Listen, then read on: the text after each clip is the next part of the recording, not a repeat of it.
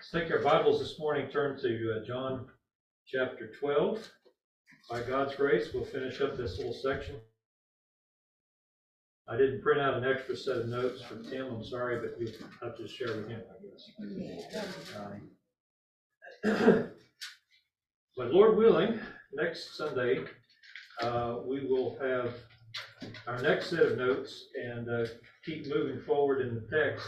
Um, I was looking at that again this morning. And um, we'll pick up at verse thirty-seven next time. And then I have uh, two Sundays that, that we're gonna be out. Feel like I'm right in your lap there, Dad.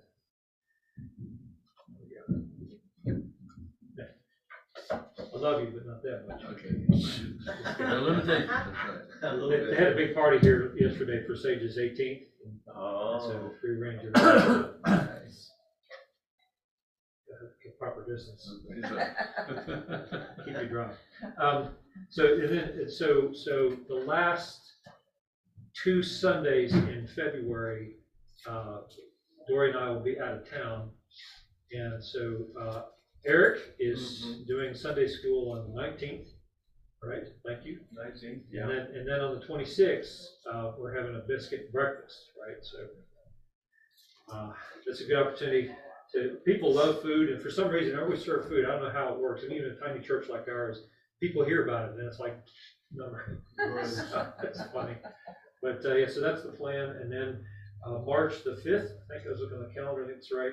Uh, we'll, we'll be back in those notes, and we'll, uh, I think those notes will, um, I'm not sure exactly how I'm gonna divide the rest of it. There may be two sets of notes, but I'm thinking probably we'll just have one more that's gonna just finish us out with chapter twelve. I'm really looking forward to getting into, uh, not, not that twelve is bad, okay, but thirteen through seventeen is the upper room discourse and the high priestly prayer, what I call the Lord's Prayer, okay?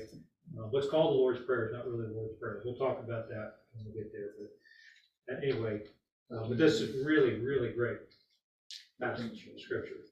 One of the most famous, uh, some of the most famous texts in all the New Testament come out of there, right?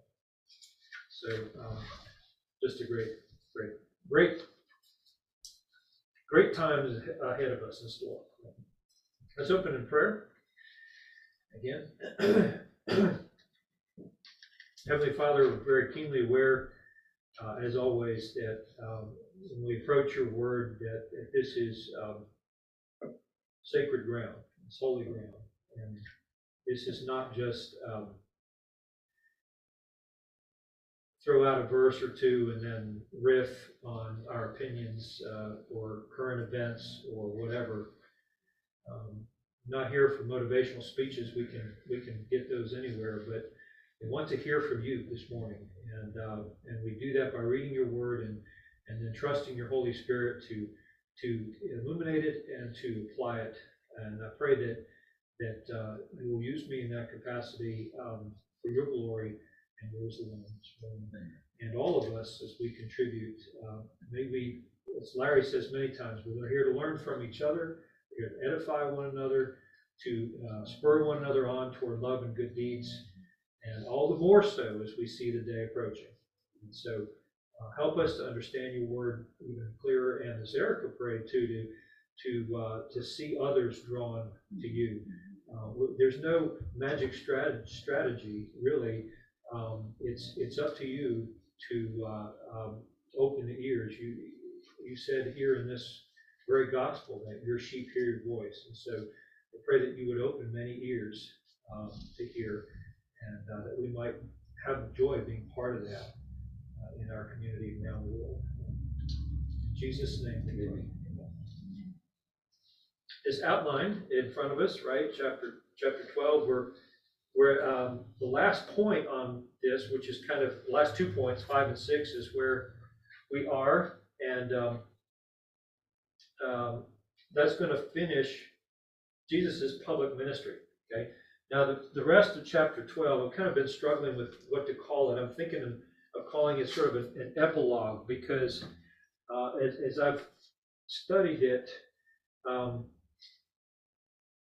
I'm not sure that what, John kind of ends chapter twelve with a, a long quote from Jesus. And I'm not saying that Jesus didn't say that. He did say it, okay? But I'm not sure that he didn't, that he's, that John is saying that that is chronological. In other words, that that's, that, that what, what he's gonna uh, quote there and starting with verses, uh, with verse, um, uh, forty-four and going down to fifty, the end of the chapter.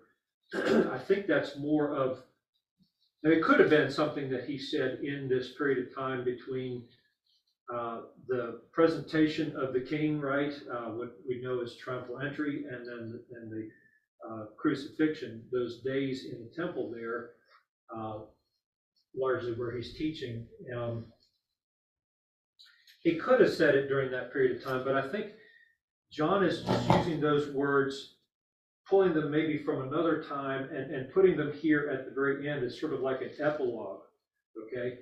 And the reason I say that is, you know, not to jump too far ahead, but verse thirty-six is a very abrupt statement right at the very end. And I talk about that on the front page of your notes there, where he just, it just simply says, when Jesus said these things, he departed and hid himself from them. Right? That's the closing of his public ministry. Boom, there it is.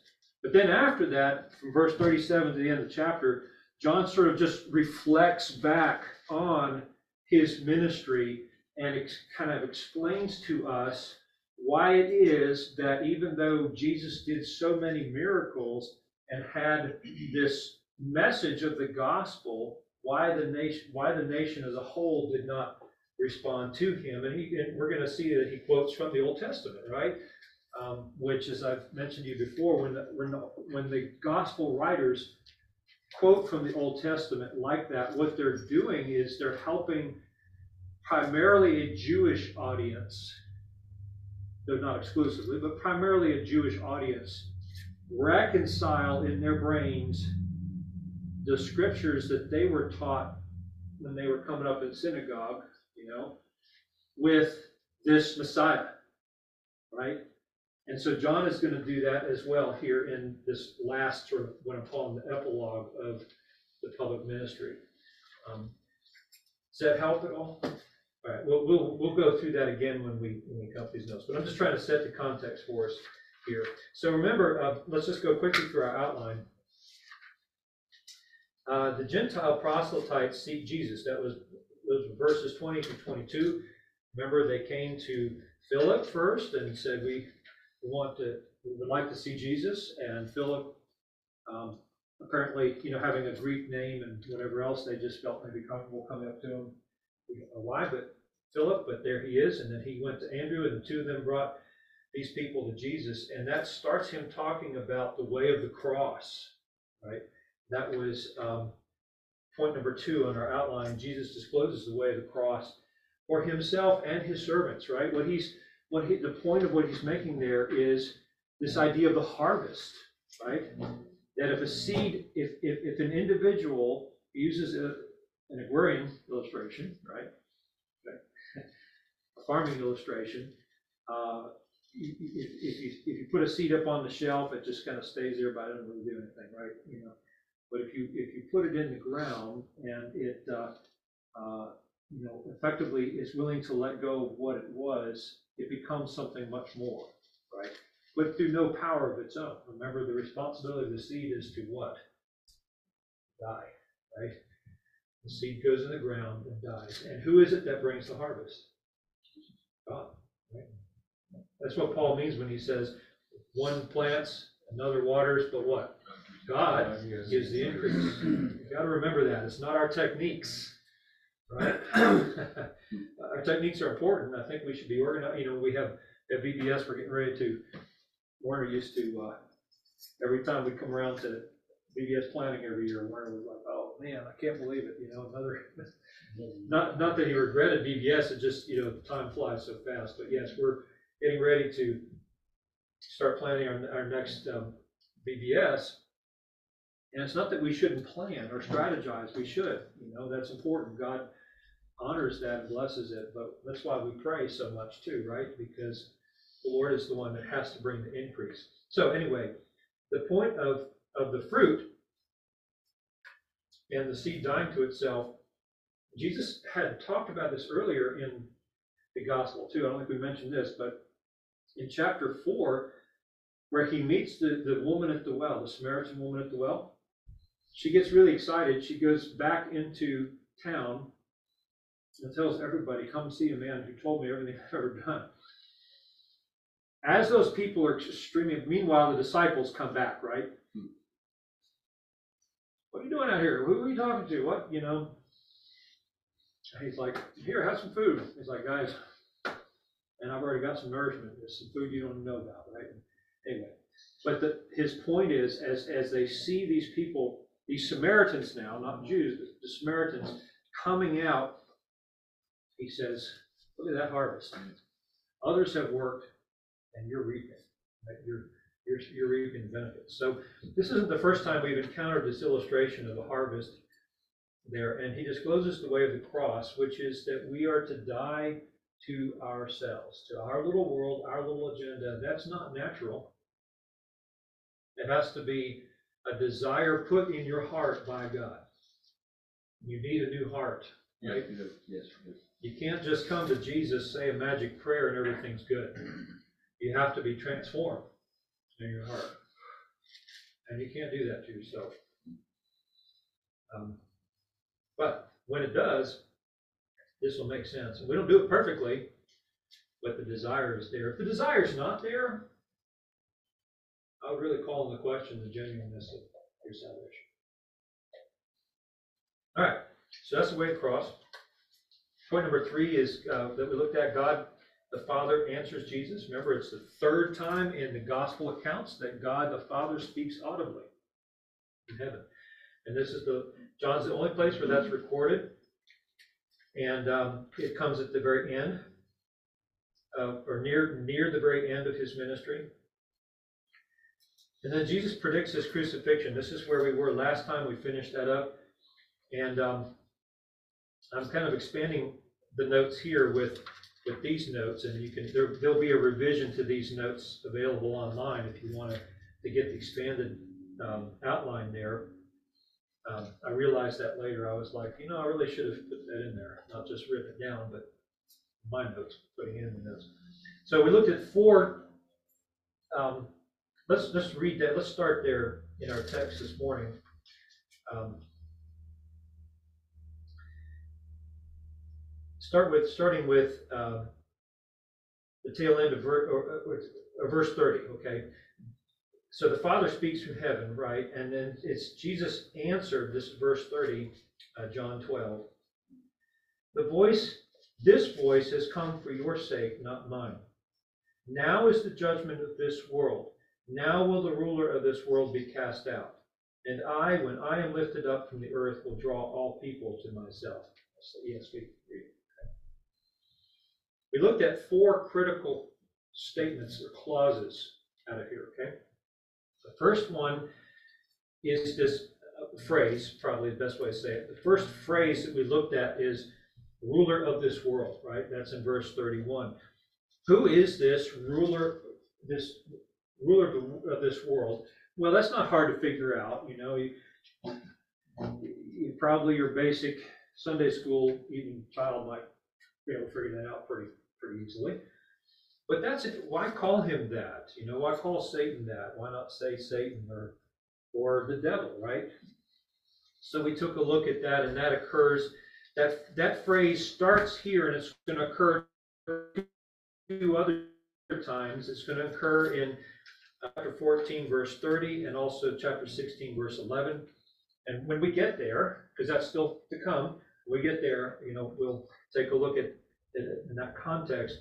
But remember also in chapter 8, verse 44, Jesus tells them that they are sons of the devil. Okay?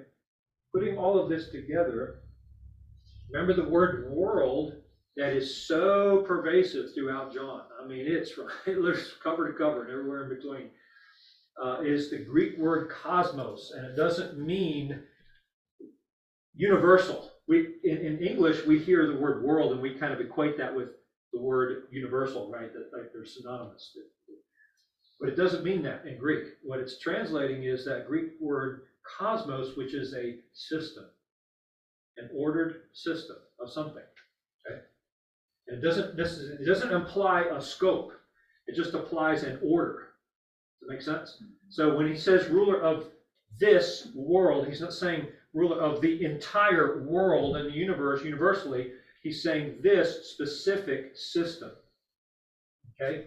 And that's important because that system itself and its ruler was about to be destroyed. The system was going to be destroyed and the ruler kicked out. Or, or, or I like to say cast down. In contrast to him being lifted up. You see that? So it's a coup. It's a spiritual coup is what's happening. And Jesus was saying, I'm, you know, this, this system is going to be judged at the cross, you know, and, and it's going to be destroyed. So we looked at that. Second point we looked at is cast out, that phrase. That's also verse 31, right? Cast out. That appeared in uh, chapter 6, verse 37. Uh, all who, where Jesus says, All who come to me, I will not cast out. Right?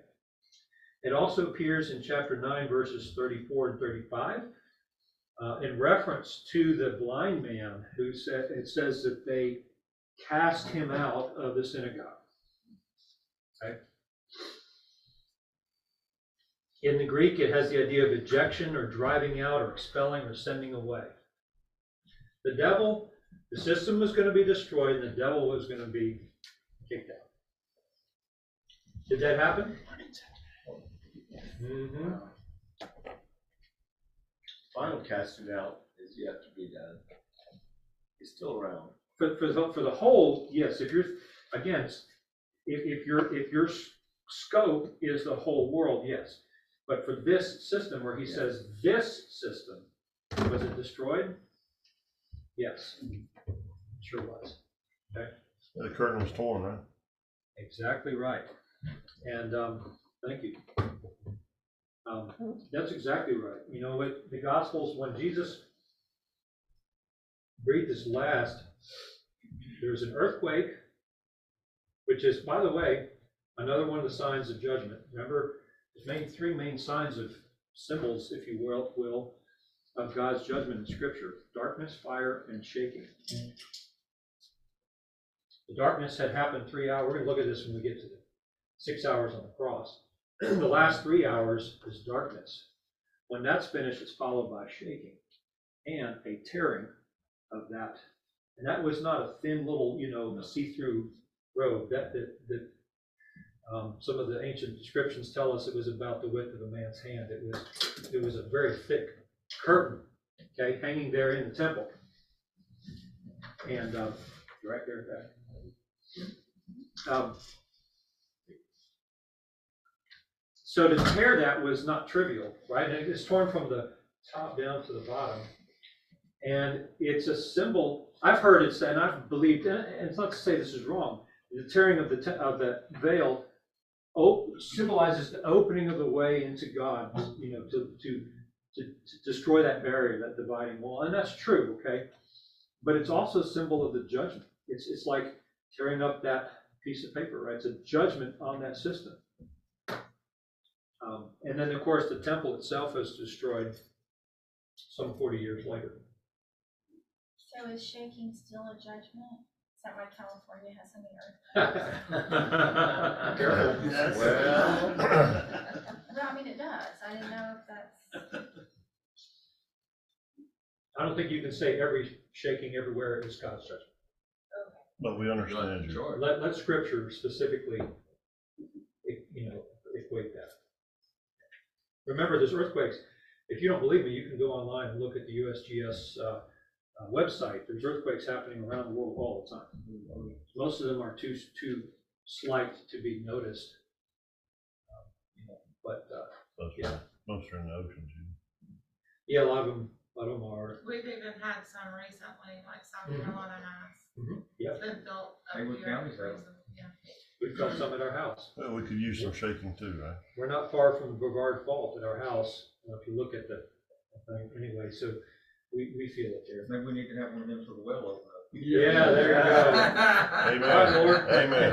Hey, that jet of water's. Yes. All right, so, uh, first is ruler of this world, second cast, cast out. The third phrase we looked at is lifted up. That was a euphemism for, um, crucifixion, right?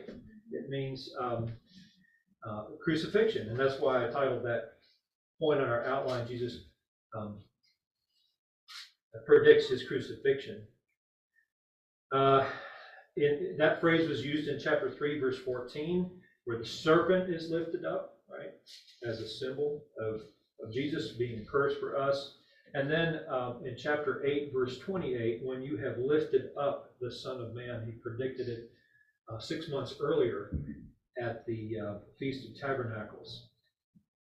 And then final phrase that we looked at is, I will draw all to myself. That, particularly that word draw we focused on. In the Greek, it means to drag or to compel.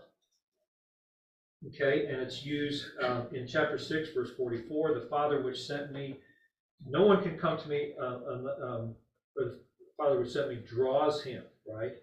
It's translated draw there. I like the word compel. Uh, no one can come to me unless the Father drags him. Okay, by the way, I don't know if you're a fan of C.S. Lewis, anybody um, really like his writings, uh, read many of them and just respect the man greatly, but his summary of his own testimony was he was dragged kicking and screaming into the kingdom. That's what he said. It's not too far um, from what the scripture says. Okay, so then in, in, um, also that word is used again in chapter 18, verse 10. Peter having a sword drew it out, okay? The sword didn't come out on its own, it was pulled out uh, at Jesus' arrest. And then uh, used twice in chapter 21, first in verse 6, it cast, where Jesus tells them to cast the net, and they said, and they did, and they were not able to, here's the word, draw it back. It was so heavy, so many fish in it. And then a, a little bit later, in verse 11, Peter went up and drew the net. Okay. So putting all of that together, um, again, there's this idea of, of the judgment is happening now. The Son of Man, it's going to look like this Messiah is going to lose. He's not, he's not the, and we've mentioned this many times, it's important to remember, um, you know, when, when you're raised in church, you kind of take for granted that everybody's understood everything the way that you did, you know, and, what the Jewish people weren't raised that way. They didn't, they're, and even these disciples, right? They didn't understand, they knew he was the Messiah, but they didn't, um, understand his mission and his purpose really fully until, until after the resurrection, when Jesus begins to explain it. And then it really begins to, and it's not overnight, it's not immediate.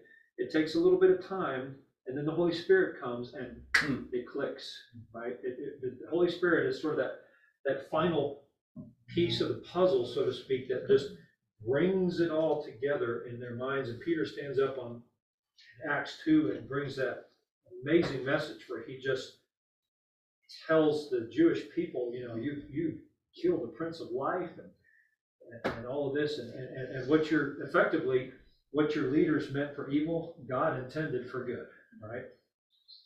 And they repent, and three thousand are added to the church. That whole thing, it just gels in their minds because of the work of the Holy Spirit to help them understand the scriptures. But um, that's where we are now is in verse point number five on our outline verse 34 is the confusion of the crowd right the crowd is still confused about their messiah so verse 33 john tells he doesn't leave any doubt as to what jesus means there in case his audience who might still be a little confused about well, I thought you said this was the Messiah, but you know, every time I've ever heard that phrase lifted up, it means crucifixion. Why would the Messiah be crucified? Right? So John tells us in verse 33, he he um, he said this to show by what kind of death he was going to die. So there's no doubt about it, right? But then here comes, it's a little bit like Paul's writings, particularly in Roman, Paul, uh, Romans. Uh, Paul in Romans um, has this sort of almost imaginary argument or discussion with like a class. It's like he's given a lecture and, and, and there's people that speak up and, and, and, and, and he says at points, you know, you might, someone might, might ask this question, right? And then, who are you, oh man, to, you know, and he responds to that. John is kind of doing that here too, anticipating his own, again, primarily Jewish audience and the, their wheels turning, if they're staying with him, they're, they're gonna have this same question. So in verse thirty-four, he says, so the crowd answered him, we have heard from the law that the Christ remains forever. How can you say that the Son of Man must be lifted up? Who is this Son of Man? Now, when I read that first, I don't know, umpteen times, I was like, man, these people are so thick, right? and there's a sense in which that's true, but you have to remember, I, the more I study it, especially Jesus' response to it, his response at first seems like um, like he doesn't hear it, kind of in a way, or like he doesn't really care. It's like he doesn't. They ask this direct question and he gives a sort of evasive answer. It sounds like okay.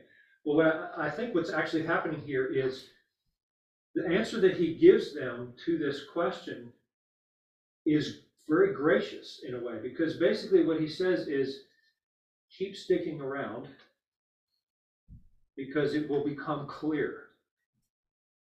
Okay, he says effectively, walk in the light. You have the light a little bit longer. Walk in it. Stay, stay with me. Okay. And the reason for that is in verse, if you if you interpret that verse, verse 34, as a hardened, you know, hard-hearted question, they're just kind of, you know, leave and walk at him kind of thing. That's how you read it. Then the response doesn't make sense. But I think actually this is a genuine question. Um, they're still confused, and, and probably even John, who is there maybe to probably to hear this in person, almost certainly, may have himself had those questions. You, you've been like that, right? You've been in a class and teacher says something, and you're like, what does that mean? You're thinking to yourself, right? And you, you're just like puzzled, but you don't want to say anything, right? Or maybe the one person in the classroom who always talks out of turn anyway. What do you mean by that, right? Peter would have asked, right? Peter, yes. I didn't name any specific disciples, but I think we all know who that was. Uh, But John anticipates that here, kind of like, again, like Paul does in his audience. And, and, and so he, he, he's summarizing the question that, and it's not, again, John economy words, right? I think this question came from multiple places in the crowd. Multiple people were thinking this, and, and I think that they're genuine. Uh, You know, I think that for the most part, most of these people believe he's the Messiah, but they're confused about what are you talking about he's going to be lifted up, right? So I want to show you that that wasn't necessarily, you know, something kind of that came out of left field. Um, let's have some class participation and let's have, uh, we got three texts I want to take you to, actually four. Um, in the Old Testament, okay, so this would be, because notice what they say here. We have heard from where?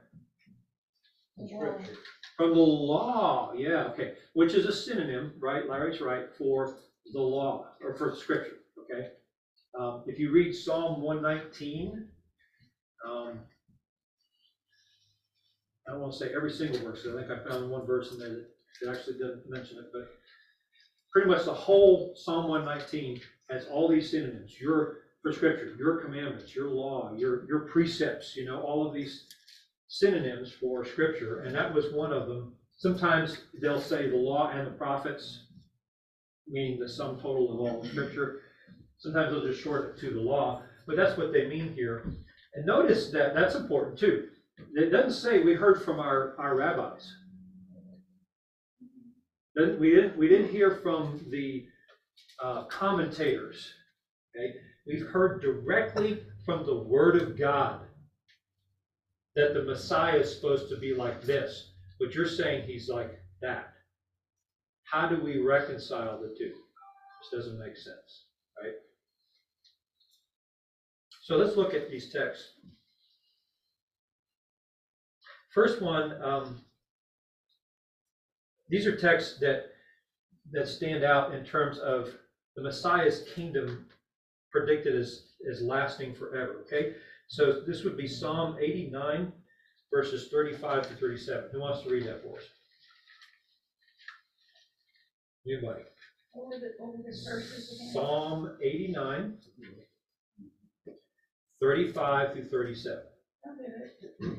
Okay, thank you, Sandy. Once for all, I have sworn by my holiness, and I will not lie to David, that this line will continue forever, and his throne endure before me like the sun. It will be established forever like the moon, the faithful witness in the sky. Pretty clear? Anybody any questions? Okay, the kingdoms, the Messiah's kingdom will last forever. Okay, next one is Isaiah nine, um, one through seven. As soon as you read it, you're gonna recognize it.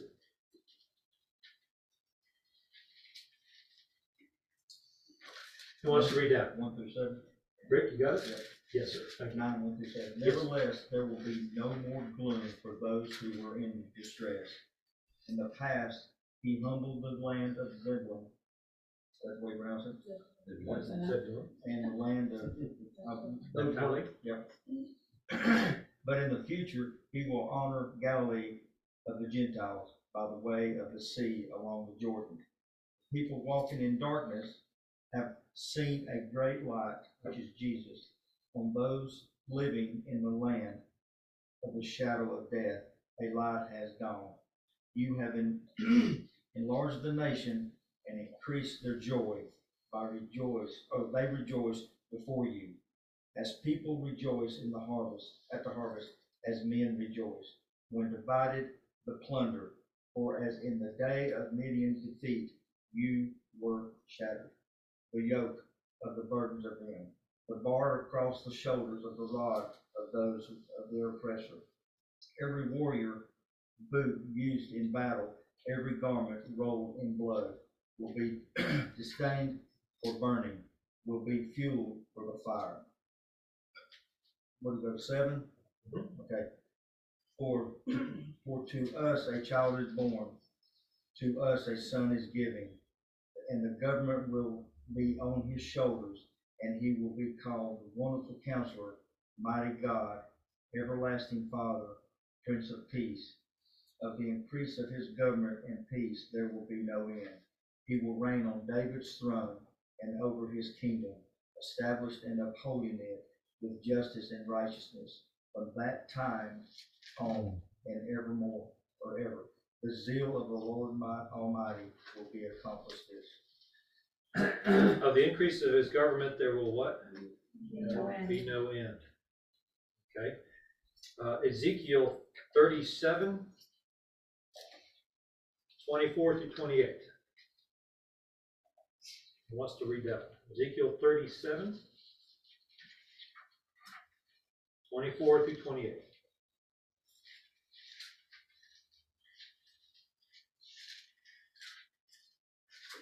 Anybody?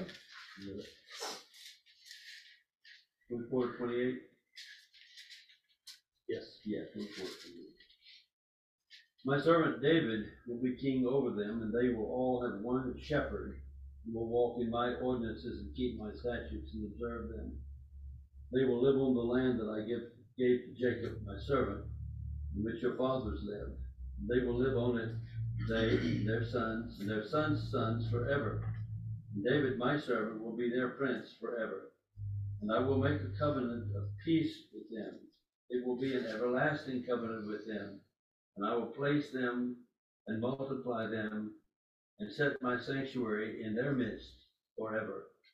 My dwelling place will also be with them, and I will be their God, and they will be my people. And nations will know that I am the Lord who sanctifies Israel when my sanctuary is in their midst forever. How many times you hear that word forever? What part of forever didn't you understand, Jesus, right? That's what the crowd is, is basically saying. So th- their confusion is, again, not without basis. Okay? Um, I mean, you can understand that. Somebody comes in and, and they, they're bringing in a, a doctrine like this, is strange to your ears, and it contradicts everything that you thought you knew about the scriptures. It really makes you sit up and pay attention. Okay? Last one is the book of Daniel, and this really touches on the Son of Man, that phrase, the Son of Man. Because they say that, you know, we've heard the Christ, in other words, the Messiah, last forever. Who is this Son of Man? Um, and, and reading some of the commentator, uh, commentators, they, nice when they agree with me. Um, uh, because that actually Son of Man was a, was a, a, a synonym, and they knew it as well too, a synonym for Messiah. Okay, and that text is is in Daniel seven uh, verses thirteen um, through fourteen. This was the text I was trying to find the other day when just at the spur of the moment, which is not a, usually a good idea. Um, okay, somebody want to read that? Daniel 7, 13, and 14. I'll read it. I kept looking in the night visions, and behold, with the clouds of heaven, one like a son of man was coming. And he came up to the Ancient of Days and was presented before him. And to him was given dominion, glory, and a kingdom, that all peoples, nations, and men of every language might serve him. His dominion is an everlasting dominion which will not pass away, and his kingdom is one which will not be destroyed. Uh, any confusion about who that is? No, they didn't have revelation. We have the, you know, when I read that, every time I read that, I'm thinking of that scene in Revelation, right? Where, where John is weeping and the angel says, stop weeping. You know, and the one that looks like the the lamb that was slain comes and takes the, the scroll from him who sits on the throne. We get a lot more detail than they have, but they got it right in the sense that, that this is their Messiah. This is the one who, above all others, stands out, even in the Old Testament scriptures, as the greater son of David, as the one who's going to come, uh, the one that Moses spoke of as the prophet, right? The, the one who comes after me, and you will listen to him. And, and it just prophesied throughout the whole Old Testament scriptures as the one who is going to come and save the nation. And he's going to establish this kingdom and, and set it up, and it's going to last, right? Forever. We see that in all those passages. Back to our text in John. So, verse 34 again, we have heard from the law or from our scriptures, we've heard from the scriptures that the Messiah, this chosen one, this, this um, servant of Yahweh, okay, remains forever. He comes and he doesn't die. How can you say that the Son of Man, okay, that's a reference not to somebody else, but to this, it's a synonym for Christ, okay, we just read Daniel, that this Son of Man must be lifted up or crucified. Who is this Son of Man? Now, there may have been a little confusion there about, uh, you know, we see that sort of at the very beginning of this gospel in chapter one when they're trying to figure out who John the Baptist is. Remember that? And they say, "Are you the Christ?" No. Are you Elijah? No. Are you are you the prophet? Right? And and and so there, there's different interpretations. You know, they don't think the same, just like we we don't, right? So some some are open to uh, some possible interpretations of of the Messiah and the prophet maybe being different people or Elijah. It's not, it's not exactly clear to them how all this was gonna shake out, okay? Um, so there may be some of that, but I think the thrust of this really, again, gets, gets to the confusion of the crowd, but I think it's, the point I'm trying to make is this isn't, this isn't, we've heard the truth and we don't like it, and so we're gonna ask, you know, questions. We're we're gonna object to it in the form of questions. There, there are people like that, right? They, you've encountered that, that they'll ask questions, they'll ask you a question about God, right? They know you're a Christian, so they'll ask you one question. And as you're trying to answer that, they're asking you another question, right? And, and another, and, and it's really just a form of, of pushing you away. They're not really genuine questions looking for truth. They're just a way of, of kind of playing with you and, and throwing more questions at you than you can possibly answer, you know. That's not what's happening here, I don't believe. These are genuine questions. There's genuine confusion here. And so it leads Jesus to the response, which is verse, or, um, point number six on our outline. Jesus gives his final warning and invitation. This is grace. This is grace. His response is a gracious response. So Jesus said to them, The light is among you for a little while longer. Walk while you have the light, lest darkness overtake you. The one who walks in the darkness does not know where he is going. While you have the light, believe in the light, that you may become sons of light. Wow. Okay. Have we ever, have we heard of light before in the Gospel of John? Hmm. Oh, yeah. Come into the world. Lot. Probably the best place to quickly, since we're running really quick, quickly up against our time here. um, If you flip back to, to John three, uh, chapter three, this conversation with Nicodemus is so critical and it's, it's important. uh, At, its importance at the beginning of John or near the opening of the, of the gospel is, cannot be understated. Because it so well sets the tone for what all is coming. Here's the, here's the teacher of Israel, right? Here's one of the ones that they would have heard this, these truths articulated from the, from the scriptures um, to them from this man Nicodemus, right? Jesus calls him, say, you're the teacher of Israel, and you don't know these things, right? So Jesus basically, without reading the whole thing and so forth, um, he says in, of course, verse 16 and 17 were very well, are very well known. For God so loved the world, the whole system, okay, that he gave his only son, his unique son, that whoever believes in him should not perish, but have eternal life. For God did not send his son into the world to condemn the world, but in order that the world might be saved through him. Oh, well, and so we read that and we pull it out of context and, oh, that's wonderful and everything. But who, who's he talking to? He's talking to a Jewish ruler.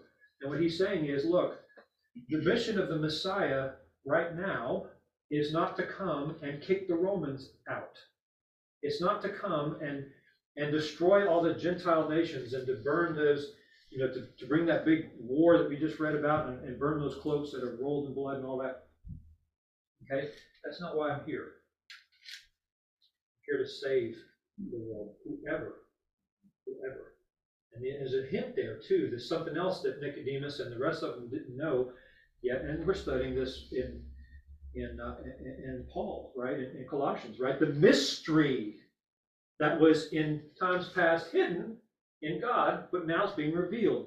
And that is that God is calling some sheep out of another fold, the Gentiles, and there will be some out of uh, out of the Jewish fold and some out of the Gentile fold, and there will be one flock and one shepherd, right?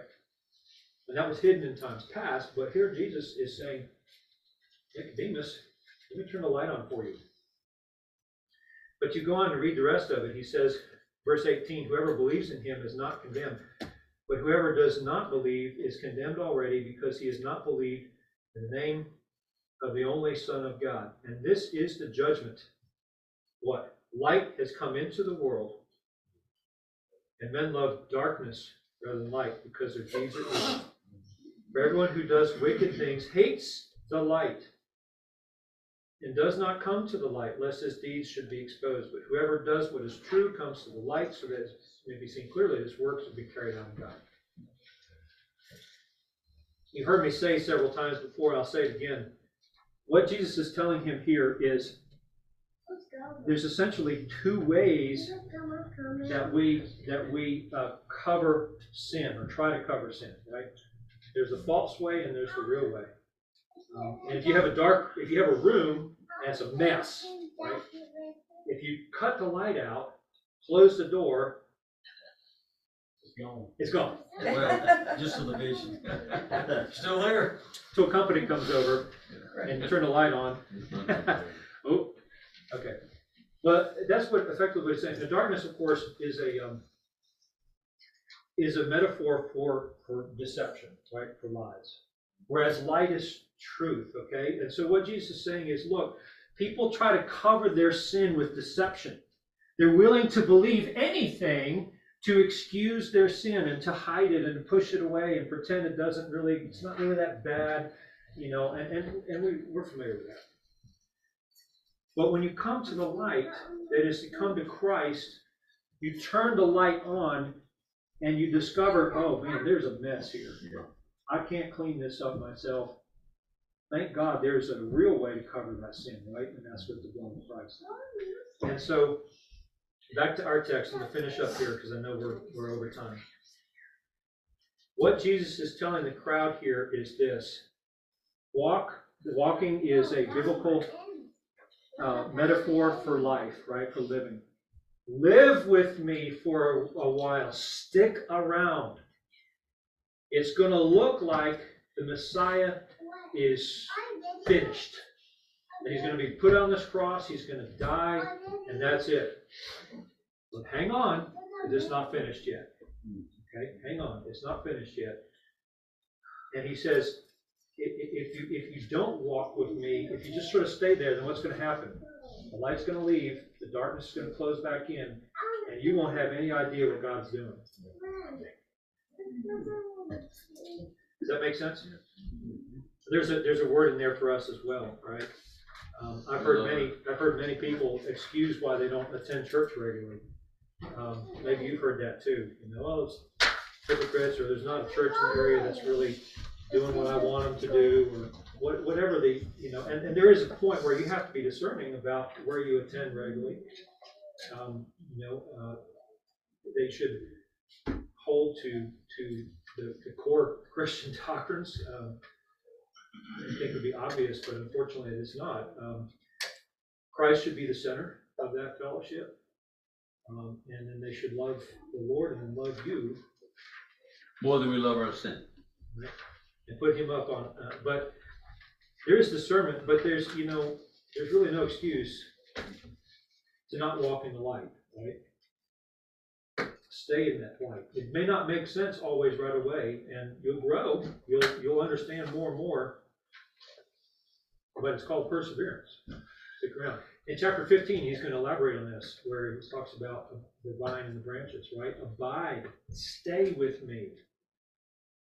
You may be a little confused now, but stay. Stay. Don't run off and say, well, you know, I tried, I read the Bible once, twice, and didn't make any sense, and. Right? Heavenly Father, thank you for, uh, the invitation.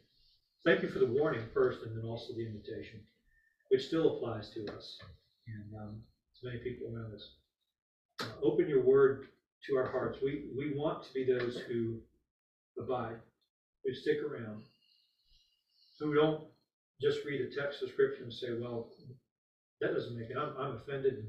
What kind of, what is this hard word, like the disciples in chapter six who got really offended at him and, and left and never came back. Help us not to be like those Amen. people, but to be open to your word, to be like Peter who said, to whom will we go? You alone have the words of eternal life. And we recognize that. We hear your voice because uh, we're your sheep. And so if anybody here today um, maybe is not in a state of grace, Father, I pray that you would open their hearts, or anybody listening to this on the internet, um, that we would, just by your grace and, and quietness uh, of the Holy Spirit and the conviction that He brings, that you would draw them to yourself and transform hearts. Only you can do that. I pray your blessing on the rest of this day uh, and plans that we have communion tonight as well. And we pray this in Jesus' name. Amen.